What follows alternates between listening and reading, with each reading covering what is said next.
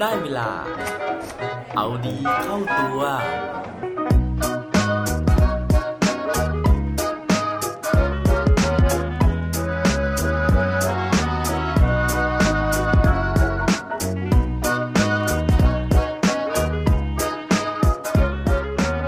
คนที่ประสบความสำเร็จ เขาโตกันมาแบบไหนครับ สวัสดีครับ พบกับผมชัชวานแสงปรีดีกร และรายการเอาดีเข้าตัว รายการที่จะคอยมาหมั่นเติมวิตามินดีดด้วยเรื่องราวแล้วก็แรงบันดาลใจ เพื่อเพิ่มพลังและภูมิต้านทานในการใช้ชีวิตให้กับพวกเราในทุกๆวัน เมื่อสัปดาห์ที่ผ่านมานะฮะผมได้มีโอกาสกลับไปที่ธนาคารไทยพาณิชย์นะครับ ซึ่งเป็นสถานที่ทำงานของผมก่อนที่ผมจะย้ายมาอย่างที่ทำงานปัจจุบันนะฮะ สาเหตุที่ผมกลับไปที่ธนาคารนะครับ ก็เพราะว่าได้รับการทับทามนะฮะให้ไปช่วยเหลือในงานที่เขาเรียกว่าเป็นมหกรรมของการเรียนรู้นะฮะโดยในงานนี้นะครับเขาจัดวันที่ 17ถึง21นะฮะแล้วก็ได้มีการเชิญบุคคลต่างๆนะฮะมาพูดถึงเรื่องราวของการเรียนรู้นะครับทั้งการเรียนรู้ด้วยตัวเอง แล้วก็การเรียนรู้ผ่านช่องทางออนไลน์ในยุคโควิดนี้นะฮะที่ทุกคนเนี่ยทำงาน work from anywhere นะครับ ทางธนาคารเนี่ยเขาก็เลยต้องจัดการอบรมต่างๆนะฮะเพื่อที่จะพัฒนาศักยภาพของบุคลากรอยู่อย่างสม่ำเสมอ โดยในวันนั้นนะฮะผมได้ไปพูดถึงเรื่องราวของการจัดพอดแคสต์นะครับว่ากว่าจะมาเป็นพอดแคสต์เนี่ยจะต้องทำอะไรยังไงบ้าง แล้วก็ได้ลองจัดรายการพอดแคสต์ในรูปแบบใหม่นะฮะนั่นก็คือรูปแบบของการสัมภาษณ์ โดยพอดแคสต์ที่จัดในวันนั้นนะฮะชื่อรายการว่า Win Your Way นะครับเป็นรายการนะฮะของทางธนาคารไทยพาณิชย์เอง โดยที่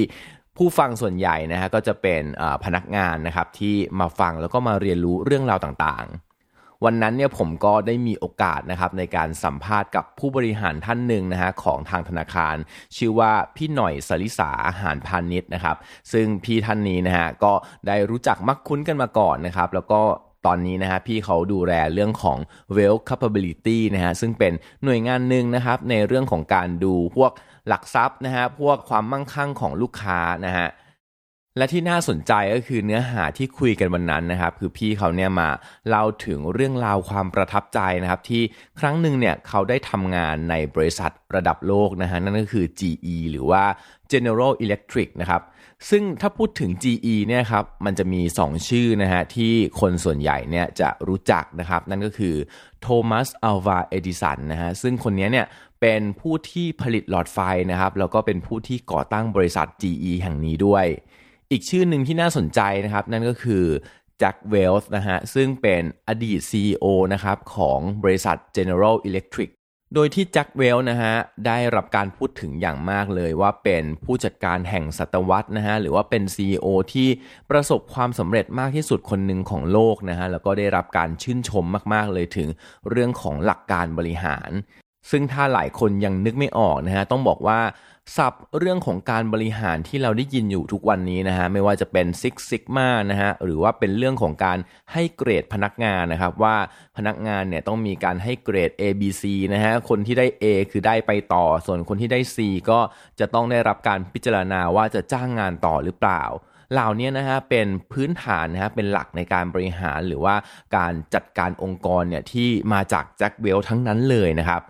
ก็เลยทำให้ผมสงสัยนะฮะว่าเออคนที่เขาเก่งขนาดนี้นะฮะเขาเนี่ย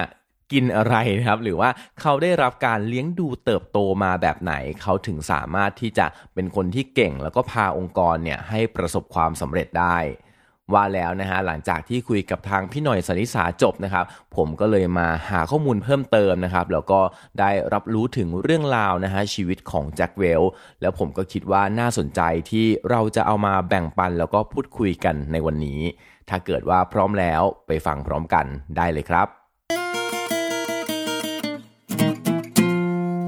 ต้องบอกว่าชีวิตในวัยเด็กของเขานะฮะก็เป็นปกติธรรมดานะครับ แล้วก็ค่อนข้างไปทางที่จะลำบากมีอุปสรรคซะด้วยซ้ำนะฮะแจ็คเวลช์เนี่ยเกิดในปี 1935 นะครับ ที่พีบอดี้รัฐแมสซาชูเซตส์ประเทศสหรัฐอเมริกา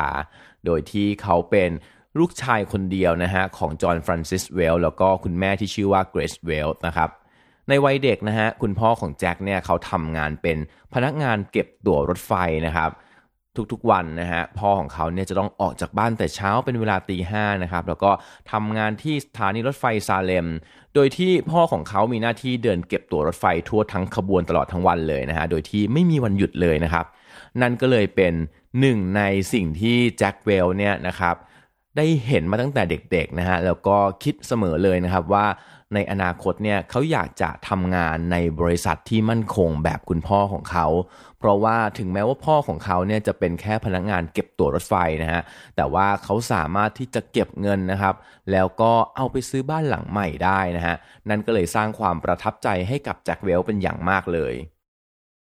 แต่ถึงแม้จะซื้อบ้านได้นะฮะก็ต้องบอกว่าครอบครัวของแจ็คเวลเนี่ยก็ไม่ได้มีฐานะร่ำรวยนะครับ เพราะฉะนั้นเนี่ยในวัยเด็กของเขานะฮะ ตั้งแต่ตอนที่แจ็คอายุ 9 ขวบนะครับพ่อของเขาก็ได้ส่งเขาเนี่ยไปทำงานหลากหลายมากเลยนะฮะงานแรกที่เขาทำก็คือเป็นแคดดี้ที่สนามกอล์ฟนะครับเพราะว่าพ่อของเขาเนี่ยอยากให้ตัวของเขารู้ว่ากว่าที่จะได้เงินมาแต่ละก้อนนั้นเนี่ยคนเราเนี่ยมันต้องทำงานเพื่อแลกมันมานะฮะแล้วก็การทำงานนั้นเนี่ยมันเหนื่อยขนาดไหน เพื่อที่จะให้แจ็คเนี่ยได้รับรู้คุณค่าของเงินนะครับ โดยตอนที่เขาเป็นแคดดี้นะฮะเขาได้เงินค่าจ้างวันละ 3 ดอลลาร์แค่นั้นเองนะครับ แต่ว่าถึงแม้จะได้เงินน้อยนะแต่ว่าเขาก็ได้รับการเรียนรู้นะครับว่าเออการที่มาทำงานเป็นแคดดี้เนี่ยเขาก็เห็นว่าการเล่นกอล์ฟเนี่ยเป็นกิจกรรมที่ค่อนข้างจะสำคัญสำหรับนักธุรกิจนะฮะนั่นเพราะว่านักธุรกิจหลาย ๆ คนเนี่ยเลือกที่จะใช้เวลาในการเล่นกอล์ฟเนี่ยนะครับแลกเปลี่ยนข้อมูลทางธุรกิจกัน นอกจากนี้นะฮะการที่เขาได้ทำงานในสนามกอล์ฟยังเป็นโอกาสที่ทำให้เขาได้ฝึกฝนนะครับแล้วก็เล่นกอล์ฟโดยที่ไม่เสียค่าใช้จ่ายด้วย นั่นก็เลยเป็นหนึ่งในทักษะนะฮะที่ติดตัวแจ็คเวลช์มานะครับคือเขาสามารถที่จะเล่นกอล์ฟได้ดีนะฮะแล้วก็เป็นหนึ่งในกิจกรรมที่เขาเลือกที่จะทำนะครับหลังจากทำงานเป็นแคดดี้นะฮะพอโตขึ้นมาหน่อยนะครับ เขาก็เปลี่ยนนะฮะไปเป็น เด็กที่ส่งหนังสือพิมพ์ในตอนเช้านะครับ หรือว่าพอช่วงปิดเทอมเนี่ยก็ไปทำงานที่ไปรษณีย์เป็นพนักงานขายรองเท้า หรือว่าแม้แต่รับจ้างทำงานในบริษัทเคมีต่างๆ ซึ่งนั่นฮะส่งผลทำให้เขาเนี่ยกลายเป็นเด็กที่มีความขยันนะครับ แล้วก็ทำงานได้หลากหลายโดยที่ไม่เลือกงานทำให้เขามีประสบการณ์ แล้วก็มีทักษะต่างๆเนี่ยที่เหนือกว่าเพื่อนๆในรุ่นเดียวกันแต่ว่าชีวิตของเขานะฮะก็ไม่ได้ง่ายขนาดนั้นนะครับ นอกจากเรื่องของการที่ต้องไปทำงานต่างๆ แล้วเนี่ยเขายังมีอุปสรรคนะฮะที่ติดตัวมาตั้งแต่กำเนิดนะครับ นั่นก็คือเรื่องของความสามารถในการพูด เพราะว่าเขานะฮะมักจะถูกเพื่อนๆล้อเรื่องการพูดติดอ่างอยู่เสมอ มีโจ๊กอันนึงนะฮะที่เขาเล่าไว้นะครับว่าทุกครั้งเวลาที่แจ็คเวลช์เนี่ยไปซื้อแซนด์วิชทูน่านะฮะ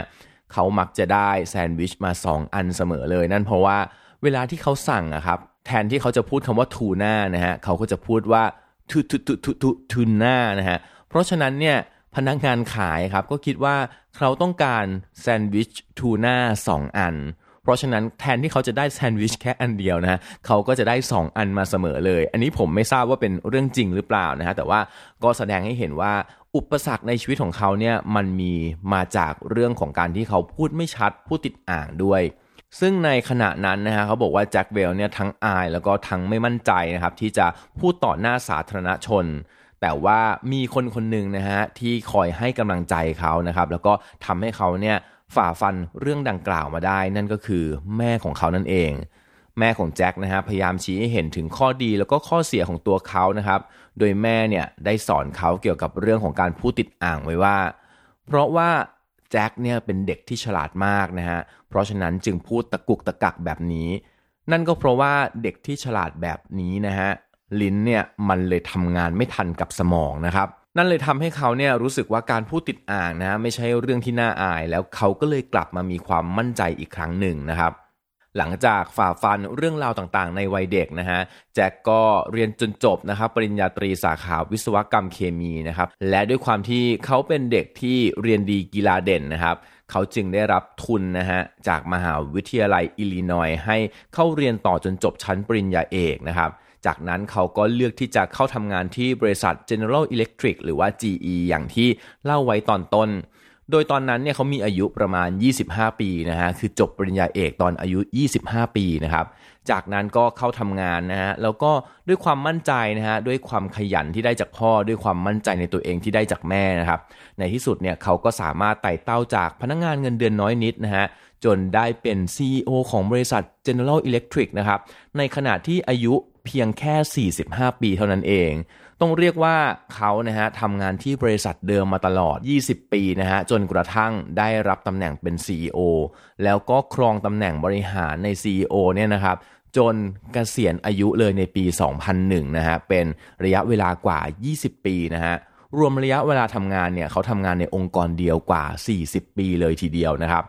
ซึ่งถือได้ว่าเขาเนี่ยเป็น CEO ที่อายุน้อยที่สุดในประวัติศาสตร์ของผู้บริหาร GE เลย และได้สร้างตำนานนะฮะสร้างแรงบันดาลใจให้กับผู้คนมากมาย เปลี่ยนองค์กรที่มีอายุกว่าร้อยปีครับให้สามารถที่จะมีกำไรเพิ่มขึ้นได้จาก